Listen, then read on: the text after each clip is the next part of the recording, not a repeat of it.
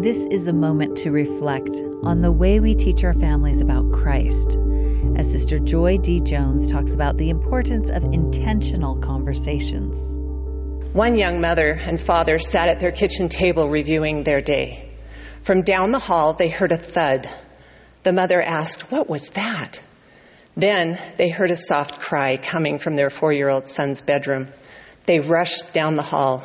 There he was, lying on the floor next to his bed. The mother picked up the little boy and asked him what had happened. He said, I fell out of bed. She said, Why did you fall out of bed? He shrugged and said, I don't know. I guess I just didn't get far enough in. It is about this getting far enough in that I would like to speak this morning.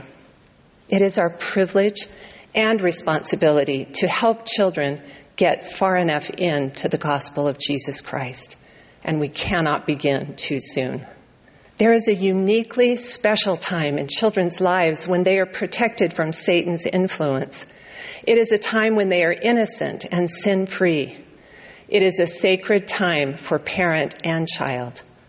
Children are to be taught by word and example before and after they have arrived unto the years of accountability before God. President Henry B. Eyring taught, quote, we have the greatest opportunity with the young. The best time to teach is early while children are still immune to the temptations of the mortal enemy and long before the words of truth may be harder for them to hear in the noise of their personal struggles. Close quote. Such teaching will help them realize their divine identity, their purpose, and the rich blessings that await them as they make sacred covenants and receive ordinances along the covenant path. We cannot wait for conversion to simply happen to our children. Accidental conversion is not a principle of the gospel of Jesus Christ. Becoming like our Savior will not happen randomly.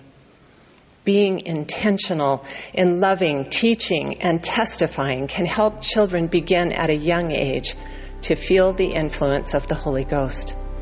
The Holy Ghost is essential to our children's testimony of and conversion to Jesus Christ. That was an excerpt from Sister Joy D. Jones' talk, Essential Conversations. This is a moment to reflect.